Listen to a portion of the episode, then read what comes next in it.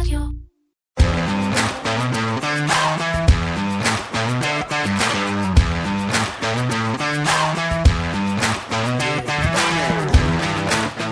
חתיכת דילמה יש לבנק ישראל.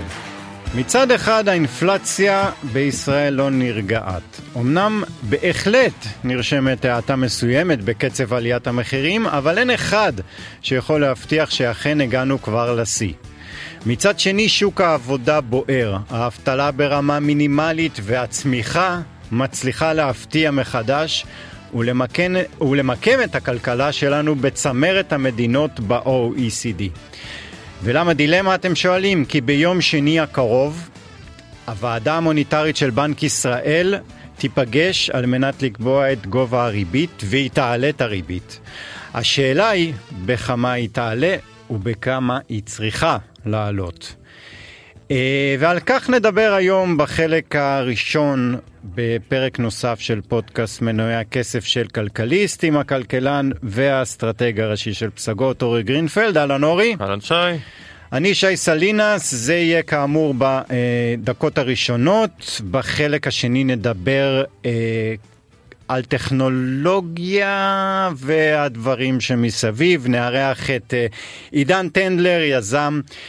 אה, הייטק ותיק שהיום מכהן כסגן נשיא פאלו אלטו ומוביל מיזם אה, חברתי לשילוב אוכלוסייה בתעשייה.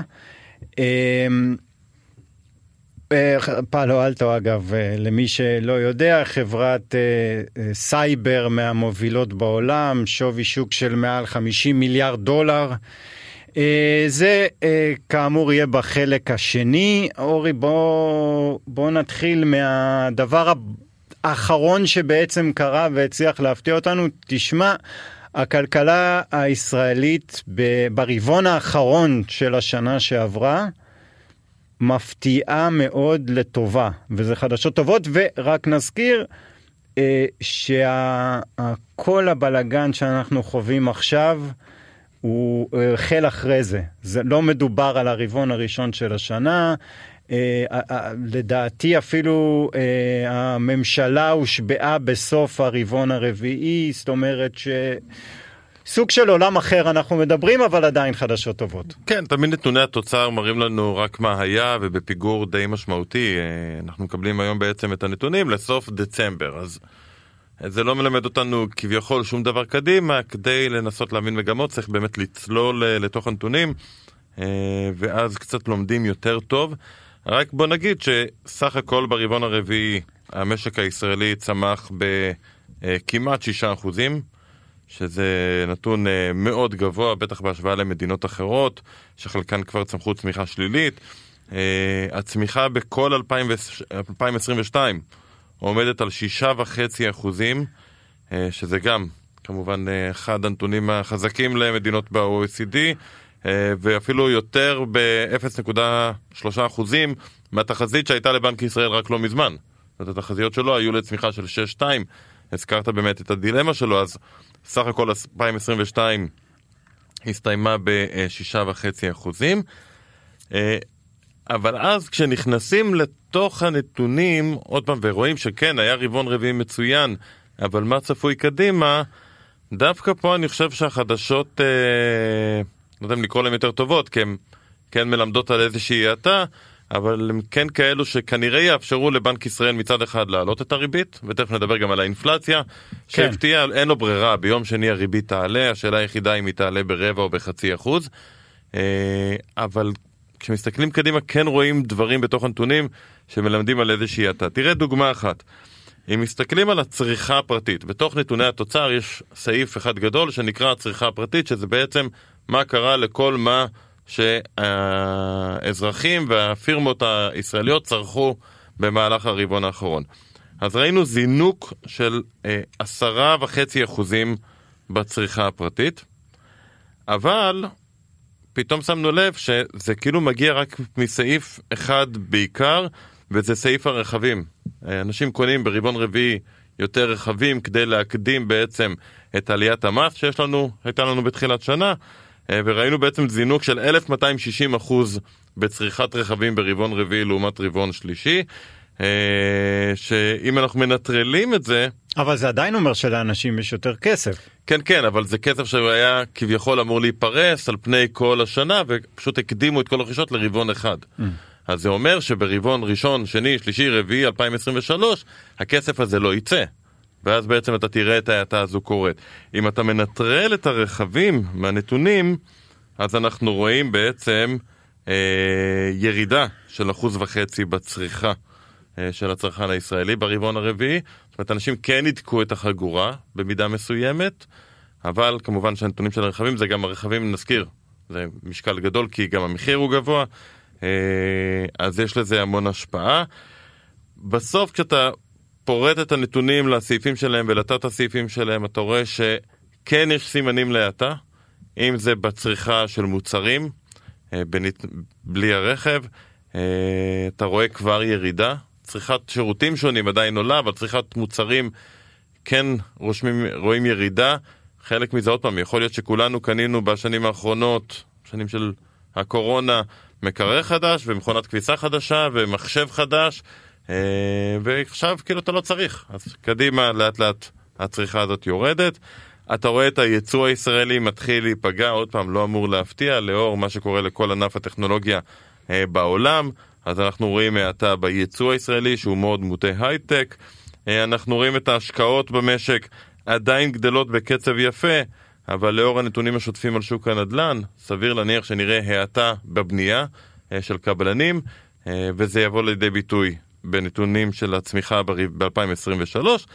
אז בסוף, אם אני מסתכל על המסקנה שאני לוקח מתוך נתוני הצמיחה למדיניות של בנק ישראל, וזה לפני שדיברנו על האינפלציה, אה, הייתי בא ואומר, כן, אנחנו נראה העלאת ריבית, זה ברור, אבל התחושה שלי זה שנראה העלאה של רבע אחוז ולא חצי אחוז, וזה רק כדי לשמור עוד תחמושת לפגישות הבאות. אה, ובכל מקרה, בנק ישראל מצפה לראות ברבעון ראשון, רבעון שני של 2023, איזושהי האטה בפעילות הכלכלית ועלייה מסוימת אה, בשיעור האבטלה, והנתונים השוטפים כן מראים שזה קורה.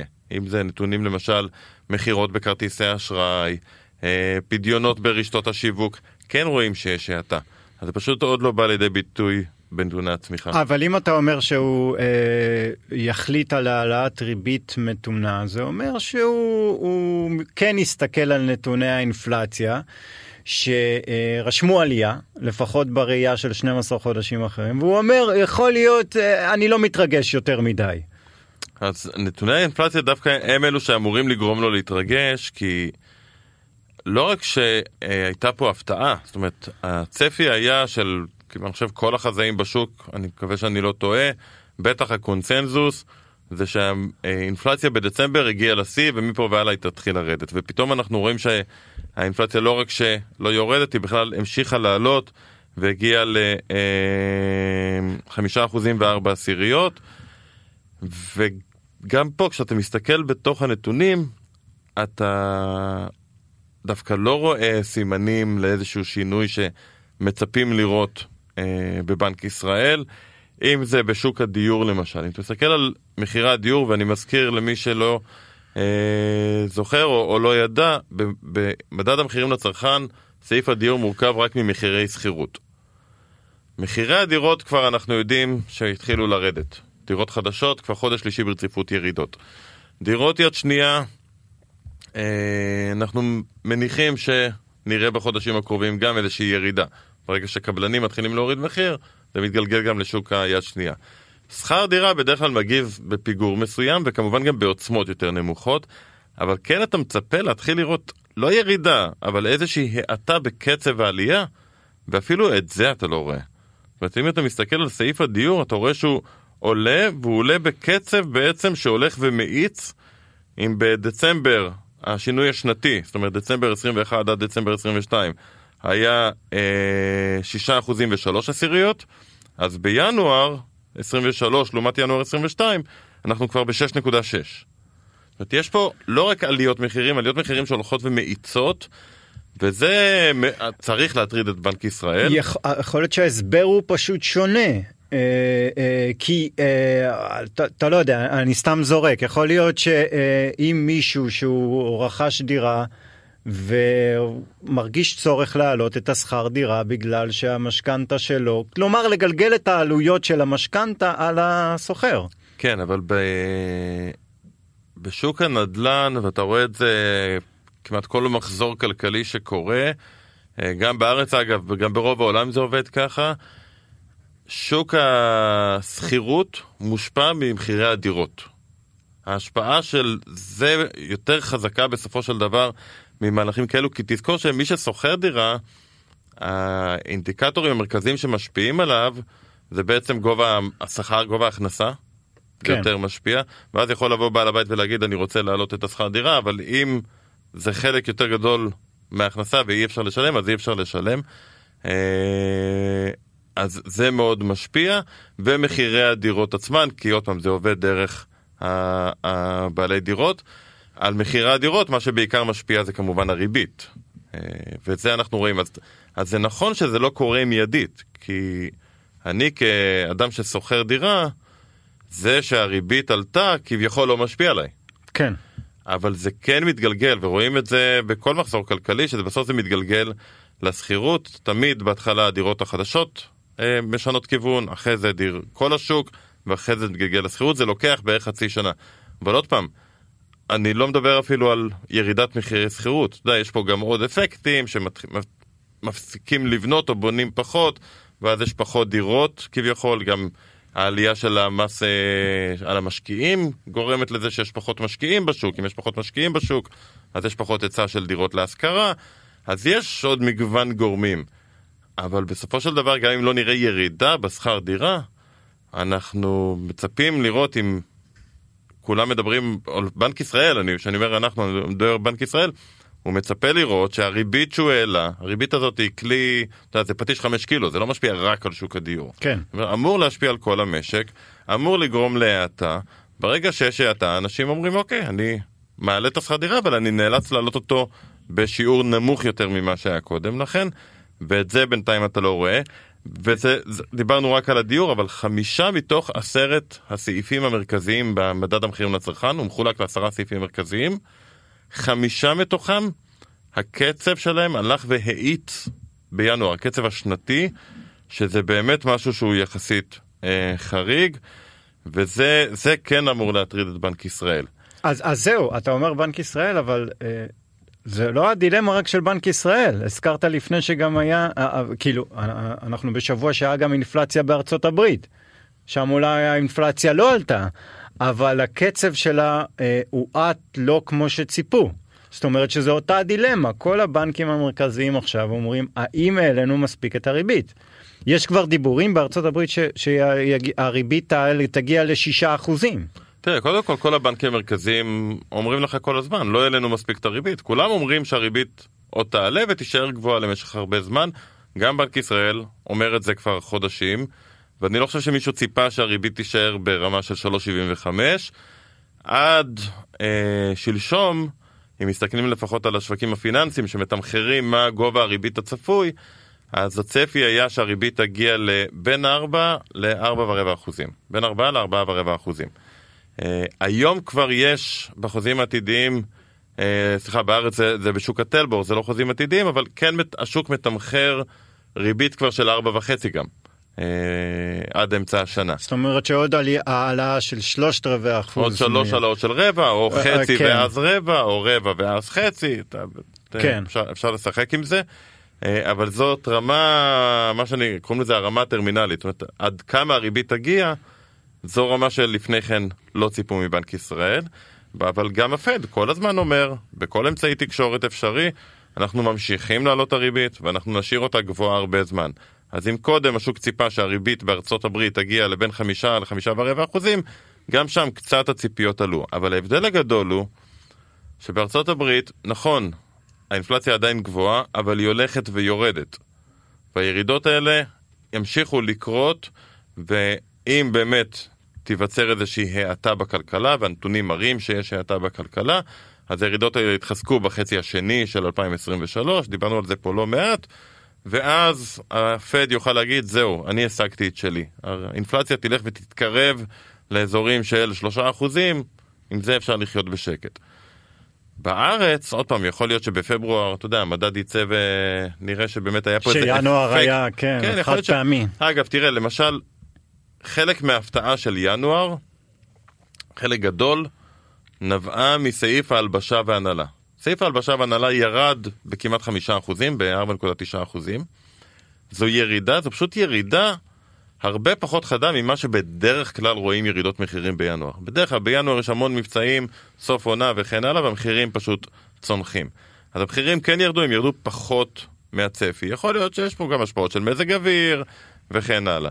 אז עוד פעם, יגיע מדד פברואר, יכול להיות שנבין שהכל אה, בסדר, אבל השילוב הזה של מדד ינואר, שמראה שלא רק שהמחירים לא יורדים, הם עולים והם עולים בקצב שהולך וגובר, אחד, שתיים, נתוני צמיחה עדיין חזקים לפחות לרבעון ארבע, שיעור האבטלה שהוא עדיין נמוך, כל אלה גורמים לבנק ישראל, אני חושב שמה שאנחנו נראה ביום שני, העלאה של רבע אחוז, עוד פעם, יש הסתברות לא נמוכה, צריך להגיד, להעלאה של חצי אחוז, אבל יותר מזה, הודעה שמאותתת באופן ברור שהריבית גם קדימה, לפחות בחודשים הקרובים, עוד תמשיך לעלות, ואז אתה יודע, זה מתגלגל למשכנתאות, מתגלגל להלוואות על רכב, ומתגלגל לכל מקום, אה, והמטרה היא באמת כבר לייצר את ההאטה הזאת בצורה הרבה יותר אה, ברורה. אוקיי, okay, אז uh, עד כאן החלק הזה, אנחנו נצא להפסקה ומיד נחזור לדבר עם עידן. תודה שחזרתם אלינו. כאמור, אנחנו עם עידן טנדלר, יזם הייטק, מייסד שותף של מיזם ההייטק החברתי Place-IL וסגן נשיא בכיר בפאלו אלטו העולמית. תודה שהצטרפת אלינו. איזה כיף, היי שי, היי אורי. תודה על האירוח פה. בשמחה.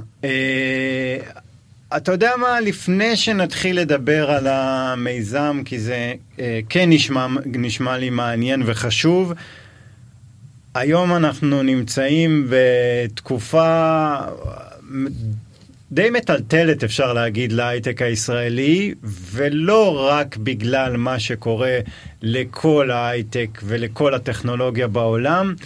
ספציפית פה בישראל, אה, אתה פעיל במחאה, אה, התבטאת כבר כמה וכמה פעמים. בוא תסביר לי למה? למה החלטת דווקא עכשיו, לא רק אתה, למה ההייטק... שנים לא שמענו את ההייטק, באו, עבדו, חזרו הביתה, אה, אתה יודע, עקבנו אחרי הנסדק במקרה הטוב, מה קרה כן. עכשיו? אה, קודם כל, אני חשוב להגיד, אני מדבר בשם עצמי, לא מטעם המעסיק שלי במקרה הזה. אה, כן, אני חושב ששי, יש פה אירוע מכונן, יש פה אירוע דרמטי, אנחנו רואים את זה, אני חושב שהקולות שאנחנו שומעים מהייטק הם אמיתיים, זה לפעמים אני יודע, מהצד נשמע לפעמים פוליטי, נכון, ואולי אפילו ציני, אה, האיומים שלא יוקמו פה חברות, יזמים יעזבו, כסף לא ייכנס. אני חושב שהקולות הם אמיתיים. אני חושב שהדאגה היא אמיתית, אה, ואני חושב שאנחנו מבינים שההייטק הגיע לאן שהוא הגיע בישראל, לא רק בגלל שאנחנו עם נפלא ומדינה נהדרת, אלא בגלל שהיה פה אקו סיסטם שאפשר את זה. אני חושב שיש חשש אמיתי שבלי מערכת משפטית אה, עצמאית אה, הייטק בעתיד יכול להיפגע. ומה שהכי מוזר שלא נשמע על זה, אנחנו פשוט נראה פחות ופחות סטארט-אפים קמים פה ופחות ופחות כסף. אני חזרתי לפני שנתיים מארצות הברית, אני הקמתי את הסטארט-אפ האחרון שלי בארצות הברית. אה, היה פה, היה לנו מרכז פיתוח אה, בישראל, היום אנחנו חלק מפאלו אלטו. אה, אז אני יודע מה זה אומר, אני יודע שכן, יש להייטק הישראלי תחליף והוא נמצא בארצות הברית והוא נמצא גם באוקראינה והוא נמצא בפולין והוא נמצא בהודו ואנחנו צריכים מאוד מאוד לשמור על ההייטק, זה נכס מאוד מאוד חשוב בישראל. אבל בהמשך למה שאמרת, אני דווקא חייב להיות אופטימי לרגע. כי אני, אני רואה ב, ב, בהתעוררות הזאת של הייטק, מתי זה בחודש האחרון, אה, צד מאוד חיובי. אה, אני מאוד מאוד חושב שהייטקיסטים, ולא רק מנכ"לים ויזמים, אלא בכלל, כל ה ecosystem של הייטק צריך להביע דעה והוא צריך להיות חלק מהציבוריות הישראלית. אני מאוד מאוד מאוד מאמין בזה. ואני חושב שכן, יש בהייטק שלנו אנשים שהם מהצד הימני של המפה ויש אנשים מהצד השמאלי של המפה, הוא משקף את כל המגוון של החברה הישראלית, אבל יש לו תפקיד בחברה הישראלית והתפקיד של ההייטק, לדעתי, אה, אולי זה יישמע קצת מליצי, אה, אבל הוא לגשר. ההייטק יכול להיות סוג של גשר בחברה הישראלית בין כל המגזרים וכל האוכלוסיות, ויש לנו תפקיד להביע את דעתנו ויש לנו תפקיד גם, אתה יודע, בסוף מה זה הייטק? הייטק הוא מסמן לדעתי אה, חלוציות ויזמות ואנחנו צריכים לפעול גם בזירה הציבורית ו... אה, את ישראל תמיד. תראה, להביע, שנייה, להביע דעה, אני לא חושב שיש פה מישהו שיגידו לו אה, לא להביע דעה בכל הייטק ובכל תחום שהוא, אבל אתה יודע מה, השבוע יצא לי לדבר עם מפתח באחד הסטארט-אפים. ודיברתי איתו קצת על המחאה, הוא אמר לי, תקשיב, אני לא רוצה שהחברה שלי אה, תנקוט עמדה פוליטית כלשהי. לאו דווקא במחאה הזאת, יכול להיות שספציפית במחאה הזאת כן, אני, אני בעדה, אבל הוא אומר בעתיד, אני לא רוצה שיקטלגו, אני יודע שיש איתי אנשים שחושבים X ויש Y, זה לא, זה טוב לי בפרווה שההייטק הזה היה. ואתה יודע מה, אה, אה, אני מעביר את השאלה עליך, למה, למה באמת? אה, אז א', אני מסכים איתו. אני חושב שמצד אחד חברות ומעסיקים ויזמים ומנכ"לים צריכים לזכור שיש יש להם עובדים ממגוון הקשת הפוליטית ומגוון דעות, ובטח אנחנו לא יכולים לעולם לכפות. ואני אישית גם לא חושב שאנחנו צריכים uh, להגיד לכולם יאללה לכו uh, לשבות ובינינו זה גם לא באמת קורה. Uh, ואני מכיר ומדבר כל הזמן עם חברים שהם uh, כולם בכירים בהייטק אני לא חושב שיש חברה אחת שמישהו עומד כפה על מישהו לשבות. אה, אני חושב שכן, צריך להביע דעה, יש לנו מחויבות לכלכלה הישראלית ולחברה הישראלית וצריך להביע דעה. למה, אני באמת מנסה להבין, למה חברה צריכה להביע דעה? כל עובד שיביע את דעתו וכל מנכ"ל שיביע את דעתו, דעתו האישית. למה חברה ובטח למה ענף ספציפי צריך להביע דעה אה, בפני עצמו? זאת אומרת, אם אני חברה עסקית, המטרה שלי אמורה להיות מטרה אחת, להרוויח כמה שיותר כסף לבעלי מניות. אה, היום זה כבר לסטוק הולדר, זה לא רק לבעלי המניות, אלא לכל השותפים שלי. האם הבעת, אם הבעת הדעה הפוליטית באה לשרת את הפעילות הכלכלית, אני יכול להבין. אה, אבל האם זה באמת משהו שצריך לצאת כאמירה מתוך חברה, או מתוך ענף, או שפשוט כל אחד יבוא ויגיד את דעתו? אורי, אני חושב שבסוף רוב הקולות שאתה, שאנחנו שומעים הם קולות של אינדיבידואלים, של יזמים, של מנכ"לים, אני לא יודע אם זה דעות של חברות, אבל זה לא כך משנה. יש לנו קודם כל תפקיד לכל מי שהוא חלק ממגזר ההייטק, והוא מגזר דרמטי במדינת ישראל, אה, שלא כמו במדינות אחרות. הכלכלה הישראלית נשענת אה, בצורה מאוד משמעותית, ואני מאמין שהיא עוד יותר תהיה משמעותית בעתיד. הכלכלה נשענת על ההייטק, ויש לנו תפקיד להייטקיסטים להגיד אם ההייטק בסכנה. ואם מה שקורה אה, ברפורמה המשפטית ישפיע על ההייטק, זה ישפיע בוודאות על הכלכלה הישראלית. אם הייטקיסטים שומעים קולות מהמשקיעים שלהם בחו"ל, אם הייטקיסטים אה, בסוף מטפלים בסיכונים שלהם, כן, הם צריכים להביע דעה, זה מחויבות שלנו כלפי החברה האזרחית, אני ממש מאמין בזה. אתה אומר שזה אינטרס עסקי, בסופו של דבר זה אינטרס עסקי. חד משמעית. אוקיי. Okay. אה, נדבר קצת על המיזם. כן, האמת שזה אפילו... האמת היא שזה מתחבר. זה מאוד מתחבר. תראו, בואו נדבר רגע על נתוני מקרו, בואו נתחיל בזה. גם אורית, אתה הזכרת אורית, אה, אה, היצוא הישראלי שהוא מוטה הייטק. אז בסוף בואו נדבר רגע על מספרים, ואורית תקן אותי אם אני טועה, אבל בערך 55% מהייצוא הישראלי מבוסס הייטק. 55%, בערך 25% ממס הכנסה, מתקבולי מס הכנסה מגיעים מההייטק. אבל רק עשרה אחוז מהאוכלוסייה עובדת בישראל עובדת בהייטק. שימו לב לפער הזה, אה, ואני מאמין שהפער הזה ילך ויגדל. ההייטק יהיה יותר ויותר משמעותי בכלכלה הישראלית, אבל אני לא בטוח שאחוז המועסקים בהייטק יגדל. וגם כשאתה מסתכל על אוכלוסיות ספציפיות, אה, רק 4% מהעובדים בהייטק, 4% מהעובדים בהייטק הם באים מהאוכלוסייה הערבית. 4%. אתה מסתכל על פריפריה, אה, בערך 25-26% מהאוכלוסייה במדינת ישראל גר היום בפריפריה, בעיקר בצפון ובדרום, אה, ורק 12%, 12 אחוזים מהעובדים בהייטק באים מהפריפריה. והאחוזים האלה ילכו ויהיו יותר דרמטיים. יש פה איזשהו פער מאוד מאוד גדול בין ההייטק שצומח ונהיה רכיב מאוד משמעותי בכלכלה, לבין זה שלא כולם משתתפים. ואני, ולמה? ואני שאלתי את עצמי בדיוק למה, כי גם נחשפתי אה, בכובע שלי, אנחנו, יש לנו בפאלו אלטו את אה, אחד ממרכזי הפיתוח הגדולים בישראל, ואנחנו עשינו מאמצים מאוד מאוד גדולים בשנתיים האחרונות, במיוחד מאז שחזרתי מארצות הברית והצטרפתי לפאלו אלטו, אנחנו עושים מאמצים לשלב אוכלוסיות מתת ייצוג, בעיקר אוכלוסייה ערבית וחרדית ופריפריה ודרוזים וחיילים קרביים, ושאלנו את עצמנו אה, למה זה כל כך קשה. זאת אומרת, אנחנו מאוד רוצים. וזו הייתה שאלה טובה, ואני בסוף הגעתי אה, למסקנה שזה שלושה דברים. אחד, אה, ואולי זה מתחיל בחדשות טובות, יש יותר ויותר היצע. זה לא היה פעם, לפני עשר שנים, אם אתה רצית להביא עובדים מאוכלוסייה החרדית והערבית, היה לך יותר קשה. היום יש אה, כמעט התפוצצות חיובית של עובדים מהאוכלוסיות בתת ייצוג שרוצים להצטרף להייטק ועברו הכשרה. גם האוכלוסייה החרדית? בהחלט כן, היום אם אתה שייך לאוכלוסייה החרדית, בטח אם אתה אה, גם אצל אישה, גברים?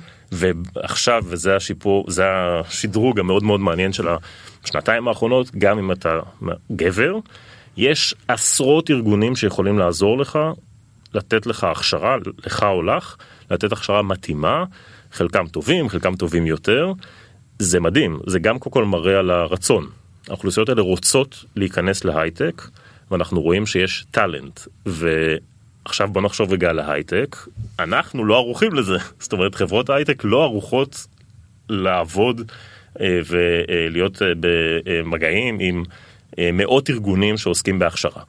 אגב, זה ארגונים, מי מארגן את ההכשרות האלה? מי עושה היום באמת את הצד הזה? אז אורי, כי- בסוף זה, זה בעיקר פעולה של החברה האזרחית, זה בעיקר עמותות שזה מדהים, זה, זה עוד דוגמה, זה שיחה אחרת על המעורבות והמקום האדיר שיש לחברה האזרחית בישראל.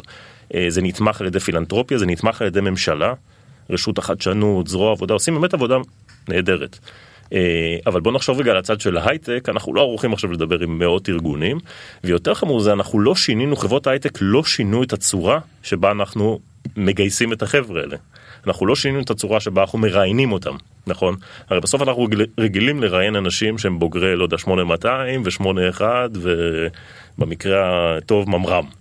ואנחנו רגילים לראיין בוגרי טכניון, ופתאום אנחנו מקבלים טאלנט, מח... טאלנט שלא למד באוניברסיטאות האלה בהכרח, חלקו כן, חלקו ממש לא, חלקו למד במכללות, חלקו למד במכללות אה, לחרדיות לדוגמה או לחרדים. אנחנו לא רגילים לראיין אנשים שלא שירתו בצבא, אז כל השאלות שאנחנו רגילים, רגע, באיזה יחידה היית לא רלוונטית כאן, נכון? אה, ובטח ברמה התרבותית, יש פה פער שאי אפשר להתכחש אליו. ומה גיליתי במסע הזה? אני גיליתי שלא משנה כמה אנחנו רוצים, כמה אנחנו חברות הייטק רוצים להביא את האוכלוסיות האלה, אם אנחנו לא נשנה את הצורה שבה אנחנו מראיינים, את הצורה שבה אנחנו מסתכלים על הטאלנט הזה, אנחנו לא ניקח אותו, אנחנו נפספס אותו. זה גם בא לידי ביטוי בתשתיות בחברה עצמה יכול להיות? זאת אומרת, למשל מטבחים נפרדים אה, או דברים כאלה? אורי, זה בהתחלה מה שאני חשבתי, ישר אמרתי, טוב, אנחנו לא ערוכים עכשיו, אבל האמת היא שזה קשקוש. זאת אומרת, זה נכון כי שבחלק... הוא עובד מהבית? לא, אתה יודע, חלק מהאוכלוסיות, נדבר על אוכלוסייה חרדית, כן, צריך לעשות התאמות, ההתאמות הן מינימליות, אה, כמו ששי אמר במילא, רוב החברות עובדות בצורה היברידית היום, חלק מהבית, זה לא העניין, העניין הוא תהליכי הסינון, והעניין האולי אפילו יותר מעניין, זה העובדה שרוב החבר'ה האלה הם ג'וניורים. עכשיו, מה זה ג'וניור למי שלא מכיר? ג'וניור זה בדרך כלל עובד בהייטק שאין לו ניסיון. הוא בדיוק סיים איזה תוכנית הכשרה, סיים אוניברסיטה, אפילו בוגר טכניון, אפילו בוגר טכניון מצטיין, אם אין לו ניסיון, הוא נחשב ג'וניור. עכשיו, מה אני גיליתי? רוב חברות ההייטק בישראל כמעט לא מעסיקות ג'וניורים. אנחנו אוהבים לקבל אותם עם ניסיון. ואז, מאיפה- הניסיון מגיע? זו שאלה מצוינת, אה, בדרך כלל הוא מגיע כמובן מהצבא. רוב החבר'ה באים עם איזשהו ניסיון מהצבא, ואז אנחנו אומרים, טוב, יאללה בוא נהמר וניקח אנשים בלי ניסיון, אז כמו שאתם מבינים, אם אנחנו לוקחים אנשים בלי ניסיון, באופן טבעי, אנשים מההייטק יעדיפו לקחת חבר'ה שהם מכירים, הם היו, אוקיי, לא היו איתי ב-8200, היו אבל איתי בצופים, אה, ולכן האוכלוסיות האלה הכי הכי נפגעות. והבנו שעד שאנחנו לא נשנה את התרבות של ההייטק הישראלי, עד שאנחנו לא נאפשר לחברות הייטק להבין שהן חייבות להשיג ג'וניורים, וחייבות לחשוב איך אנחנו מגייסים אותם, ואיך אנחנו עושים רעיונות אחרים, אנחנו לא נפתור את זה, וככה נולד הרעיון לפלייסייל. יפה. שזה אה, אמור להיות חלק מתהליך ההכשרה בסופו של דבר. אז בדיוק, אז, פל... היצירת ניסיון הזו. אז אנחנו מטפלים בלאסט מייל, אנחנו מטפלים בשלב האחרון של כל התהליך וזה תהליך ההשמה. אנחנו עובדים עם כל הארגונים בישראל שעוסקים בהכשרות של אוכלוסיות בתת ייצוג, אנחנו עובדים עם כל האוניברסיטאות, כל המכללות. זה בעצם מיזם חברתי שהקמתי עם שותפתי למיזם קרן הלפרין, היא גם מנהלת אותו, אני היושב ראש, אה, ויש לנו כבר אה, למעלה מ-40 חברות, כל החברות הכי גדולות בהייטק הישראלי, מגוגל וסיסקו ופאלו אלטו ומאנדיי ואיירון סורס ואחרים, ואנחנו לוקחים את הטאלנט הזה, אנחנו קודם כל מבינים שאנחנו חייבים לנסות אה, להבין מי הוא. אה, הרי החבר'ה האלה באים עם קורות חיים שהם די ריקים. הם באים בלי ניסיון, אז תחשבו איך קורות חיים של אה, בחור, בחורה כאלה נראים. אה, בדרך כלל זה איפה הוא למד, במקרה הטוב אנחנו מבינים מה זה, אתה יודע, יש לנו אחד המועמדים סיים הצטיינות באוניברסיטת בירזט. עכשיו, ב... לדעתי, בלי שבדקתי, אין אף חברת הייטק בישראל, כמעט, אולי אף אחת, שתיקח אה, בוגר ללא ניסיון, שסיים בבירזט. אגב, חלקם גרים בתל אביב, כן? זה לא עניין אפילו גיאוגרפי. הבנו שאנחנו חייבים לעשות את הסינון. ומה ש Place-IL עושה בראש ובראשונה, אנחנו קודם כל לוקחים את כל המועמדים ואנחנו עושים להם סינון ברמה הכי גבוהה, סינון אגב שמזכיר את אה, איכות הסינון של 8200. אנחנו מסתכלים, מנסים להבין את הפוטנציאל של אותו talent. אה, קודם כל אם אתה עכשיו למדת הנדסת תוכנה, בוא נראה אם אתה באמת יודע full stack. אבל בוא נבחן אותך לא במבחן של שלוש שעות, שלרוב לא נותן לך באמת הזדמנות אה, להבריק, אלא אנחנו נבחן אותך בשיתוף מתנדבים מתעשיית ההייטק. תחשוב על אתה עושה מבחן וראש צוות, ראש צוות מחברת הייטק, שהוא אולי הבוס העתידי שלך, עולה מולך ובעצם בוחן את רמת הקוד שלך ומדבר איתך ואומר לך, אחי, תקשיב, פה נראה לי עשית טעות, פה לא עשית טעות. ויש איזה דיאלוג מאוד מעניין שפתאום המועמד, למרות שאין לו ניסיון וחלקם נורא מבוהלים אפילו, זה פעם ראשונה שלהם בהייטק, פתאום המועמד יוצא ממנו הפוטנציאל האמיתי ואנחנו גם בוחנים את ההיבט האישיותי. בוא נראה איזה מוטיבציה יש למועמד, והאם יכולת התקשורת שלו, וכמה הוא יכול ללמוד. ולכל מועמד ככה אנחנו מייצרים, תדמיינו, שני עמודים של פרופיל של מי הוא ומה הפוטנציאל שלו להצליח בהייטק. דבר כזה מעולם לא נעשה בהייטק הישראלי, מעולם חברות ההייטק הישראלי לא התאחדו, לא שיתפו, לא שילבו ידיים, כדי לקחת טאלנט מהאוכלוסיות בתת ייצוג ולהכניס אותם, ולאן אנחנו מכניסים אותם? לתוכניות מתמח... התמחות, לתוכניות כן. מתמחים. כן, אני, אני, אני רק, אה, אה, איך עובד השיתוף פעולה שלכם, אם בכלל קיים כזה, עם המדינה? הרי אתה דיברת על התעניינות גוברת בקרב אוכלוסיות, גם חרדים וגם ערבים, להשתלב בהייטק. מצד שני, אתה יודע, מספיק שאתה אתה, אתה יכול להבין שאפילו לימודי ליבה המדינה לא מעודדת. איך, איך מתמודדים עם הפער הכל כך גדל הזה שסביר להניח יגדל?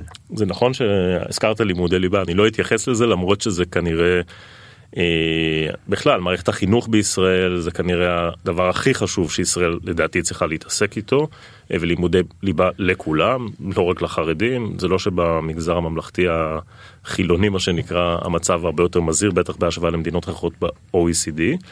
אה, אבל מה שאנחנו יכולים לעשות לפחות, הדבר הקטן שלנו מהצד של ההייטק, זה לקחת חבר'ה שכבר עברו הכשרה, וכמו שאמרתי, יש יותר ויותר אנשים טובים מאוכלוסיות בתת ייצוג, ולעשות כל מה שאנחנו יכולים להכניס אותם. אתה שואל איפה הממשלה? אה, אני אגיד שני דברים. אחד, אה, זה מיזם של הייטק. אנחנו הבנו שהדרך היחידה לפתור את זה ב scale, ואולי המילה הכי חשובה פה זה scale, בקנה מידה מאוד מאוד גדול, זה אם חברות ההייטק יחברו ביחד. חברות שאנחנו בדרך כלל מתחרות, אנחנו מתחרים על talent, נכון? על גיוס של talent, ופה הוכחנו שחברות הייטק הישראלי יודעות לחבור ביחד כדי לפתור בעיה אמיתית, בעיה לדעתי חברתית בישראל, והבנו שהפתרון יגיע רק אם אנחנו נחשוב כמו, חבר, כמו חברת הייטק ונתייחס לזה כמו שאנחנו מטפלים, ב, כמו שאנחנו פותרים בעיות אחרות. והאמת היא שהמדינה הצטרפה ולא מזמן רשות החדשנות אפילו הצטרפה אלינו בתמיכה ובשיתוף פעולה וזה נהדר. אגב יש תחומים מסוימים, אתה מגיע מעולם הסייבר, אבל יש תחומים מסוימים שאתה שם לב שהם יותר...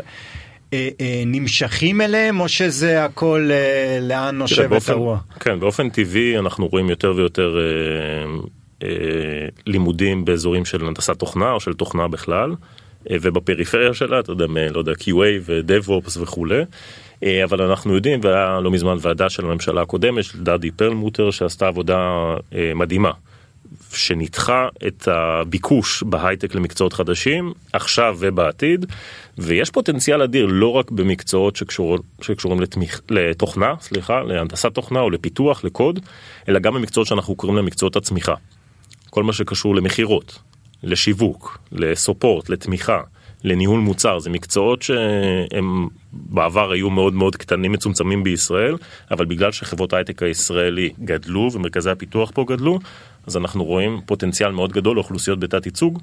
להיכנס גם למקצועות שהם לא ותקן תוכנה. אותי אם אני טועה, בגלל זה אה, אה, אה, למישהו שנכנס לסופורט צריך הכשרה פחות מקצועית מאשר אה, מתכנת. נכון, לכאורה יותר קל להכשיר אנשים, החסמים של ההכשרות זה החסמים, נכון, אה, קטנים במקצועות הצמיחה. במקומות האלה גם יש מחסור, זאת אומרת אנחנו יודעים שלמהנדסים ומתכנתים יש מחסור אדיר, גם במקומות האלו יש היום אה, מחסור בשוק. יעזור לי לפני, זו שאלה מצוינת, תראה לפני כמה חודשים או לפני חצי שנה המחקר האחרון שנעשה דיבר על זה שחסרות בהייטק הישראלי 15 אלף משרות, אה, שאלפים מתוכם זה מקצועות הצמיחה, זו שאלה טובה עכשיו עם כל המיתון והמשבר שיש בהייטק.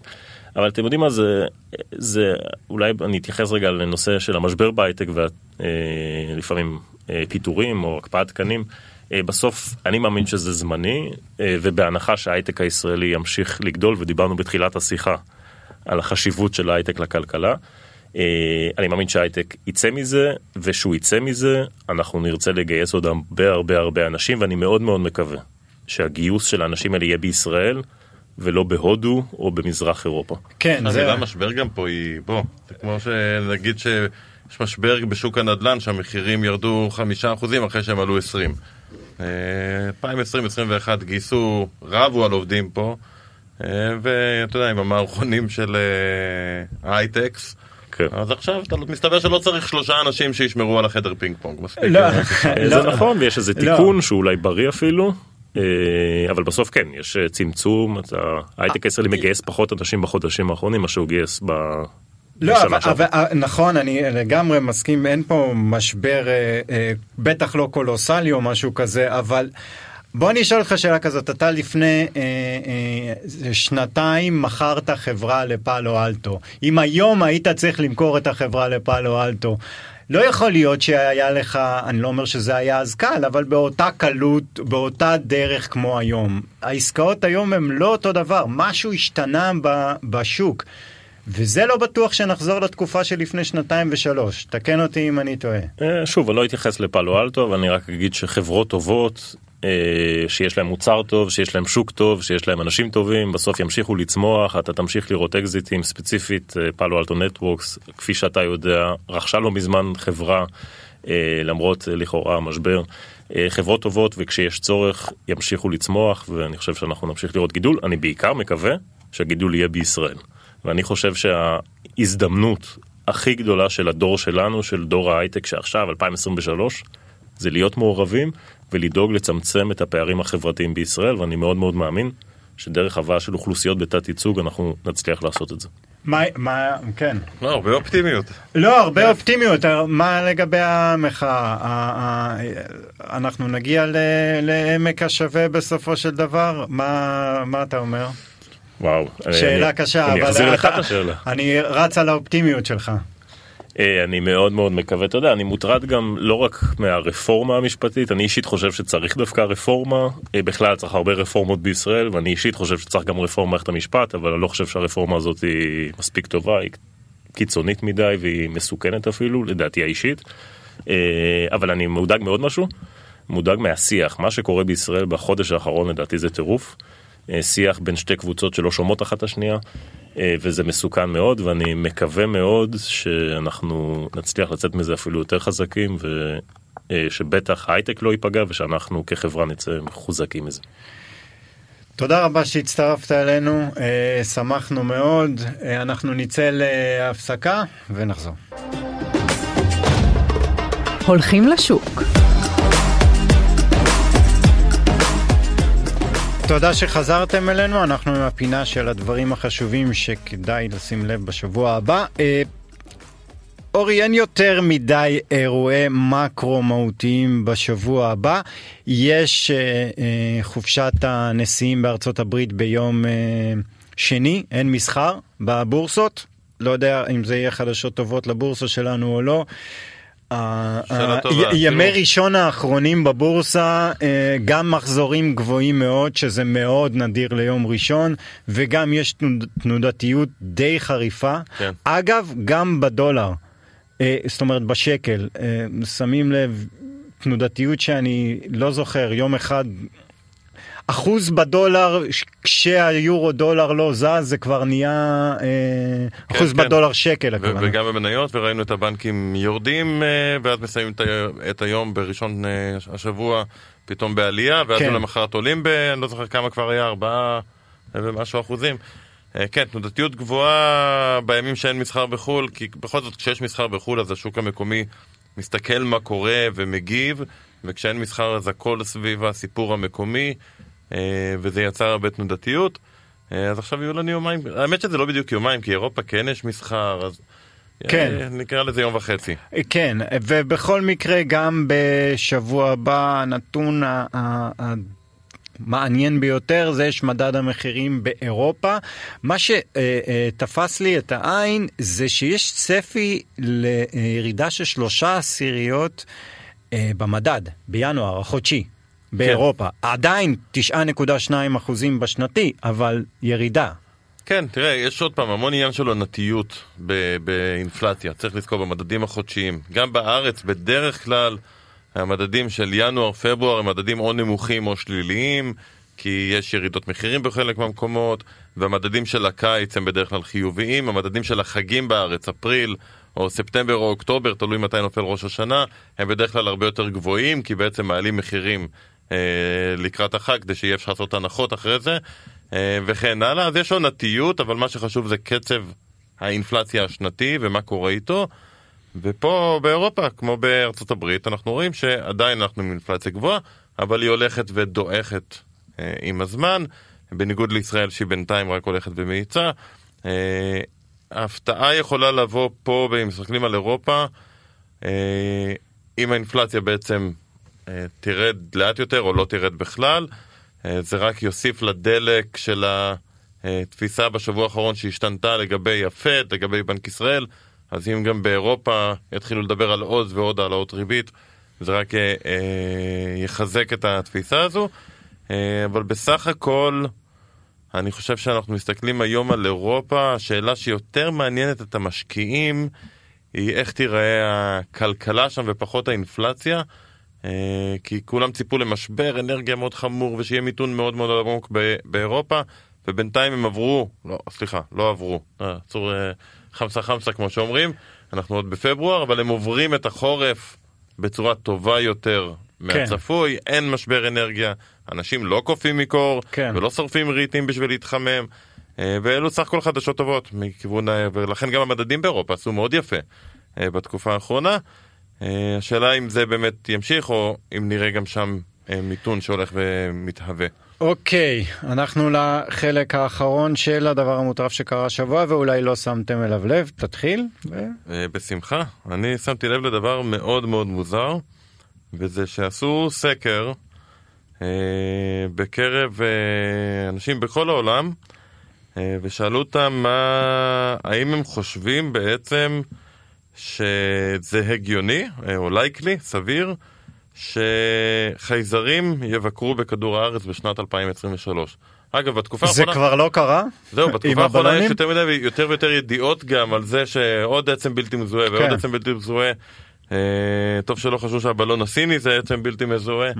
אה, אז אנשים עונים על זה. אז קודם כל המספר עצמו ממוצע בכל העולם, אגב, 25 כמעט אלף איש ענו לסקר. זאת אומרת, זה לא איז- איזשהו סקר קטן, ב-36 מדינות. אה, הממוצע בכל העולם הוא 18 אחוז. 18% מהאנשים מאמינים שבשנה הבאה חייזרים יבקרו בכדור הארץ. עכשיו כשאתה מסתכל לפי מדינות, ופה אני חושב שזה הקטע הכי מעניין, יפן אנחנו רואים 8%, בריטניה 10%, אה, אחרי זה יש לנו צרפת עם 12%. אתה יודע, במדינות המערביות אתה רואה אחוזים נמוכים יותר. ארצות הברית מייצגת בעצם את הקצה של המדינות המערביות המפותחות, עם 17% אה, שחושבים שאולי נראה חייזרים בשנה הבאה. כנראה לא, נראה. השנה, מה נראה, זה? כן. כן, השנה. אה, אז ארה"ב אנחנו יודעים, יש שם אזורים יותר מערביים ואזורים פחות מערביים, אבל אז באמת כשאתה ממשיך ללכת אה, לכיוון החיובי על הסקאלה, אתה רואה שזה הולך ונהיה יותר ויותר מד... משקים מתפתחים. שזה היה לי מוזר, למה דווקא במשקים מתפתחים התפיסה הזאת אה, אה, כנראה נטמעת יותר. ברזיל 19%, מקסיקו 21%, סין 25% מהאנשים מאמינים שהם יראו חייזרים בשנה הבאה, לא מבינים אם מנהיג מאפשר להם לענות ככה, ובמקום הראשון, הודו. עם מענה של 43 אחוזים מהאנשים, וזה הרבה אנשים, אתה יודע, זה הודו. שמאמינים שנראה חייזרים בכדור הארץ בשנה הבאה. אני לא, לא מצליח להבין מאיפה מגיעים מספרים כאלה. בוא אני אגיד דבר כזה. אם למישהו יש רעיון, שיכתוב לנו אם בפייסבוק. החייזרים יגיעו בצורת בלונים מרחפים, אני מאוד אתאכזב. אני מצפה כן, לטיפה יותר. טכנולוגיה, משהו יותר... אה. כן, כן. אוקיי, אני, אני אה, קראתי על אה, אה, העבודה מהמשרדים ועל ההפסד שה, שהכלכלה סופגת מזה שהמודל ההיברידי. ובסך הכל במנהטן יש שניים וח... יותר משניים וחצי מיליון עובדים, כאשר כל אחד מבזבז בממוצע 4,600 דולר בשנה אה, במקום העבודה במנהטן על ארוחות, קניות אחרי עבודה, בילויים אחרי עבודה. ואגב בסן פרנסיסקו זה 3,000 דולר, בשיקגו 2,400 דולר. ולמה זה מעניין? כי אה, חלקים גדולים ממנהטן התרגלו לעבוד בבית, ו- וזה אומר שהכלכלה במנהטן מפסידה כסף. אה, כמה כסף עשו חישוב והגיעו, אה, זה מחקר של סטנפורד, 12.4 מיליארד דולר פחות מאשר... אה, אה, בכל ארצות הברית? לא, לא? רק במנהטן. זה ההפסד במנהטן. אה, בהשוואה ללפני הקורונה, אבל אתה יודע, זה קצת, אה, כי גם הם, אה, אה, שהם נמצאים בבית, אז הם מוציאים כסף איפה שהם גרים, במקום להוציא על אוכל. לכן אז שאלתי אם זה קצת- כל ארצות הברית ועושים את כל החישוב בעצם כולו. לא, לא. אז זה בעצם רק לסביבות העבודה. נכון. אה, כן, בניינים לא אגיד ריקים, אבל... ואגב, היום. שבו מפסידים הכי הרבה כסף, כמובן, אה, משמעותי, יום שישי, שזה חמישי אצלנו. אנשים אה, אוהבים למשוך את הוויקנד, אה, ממש, להתחיל אותו מיום חמישי. כן. לא, אבל זה לא נכון, הם פשוט, כן, הגיוני. החלטה הגיונית לגמרי. מעניין כמה זה אצלנו, לא הצלחתי להביא את הנתונים. אוקיי, אה, עד כאן הפרק שלנו, תודה רבה לעורך דביר חזן ולטכנאי סתיו בצללי. אה, נשתמע בשבוע הבא.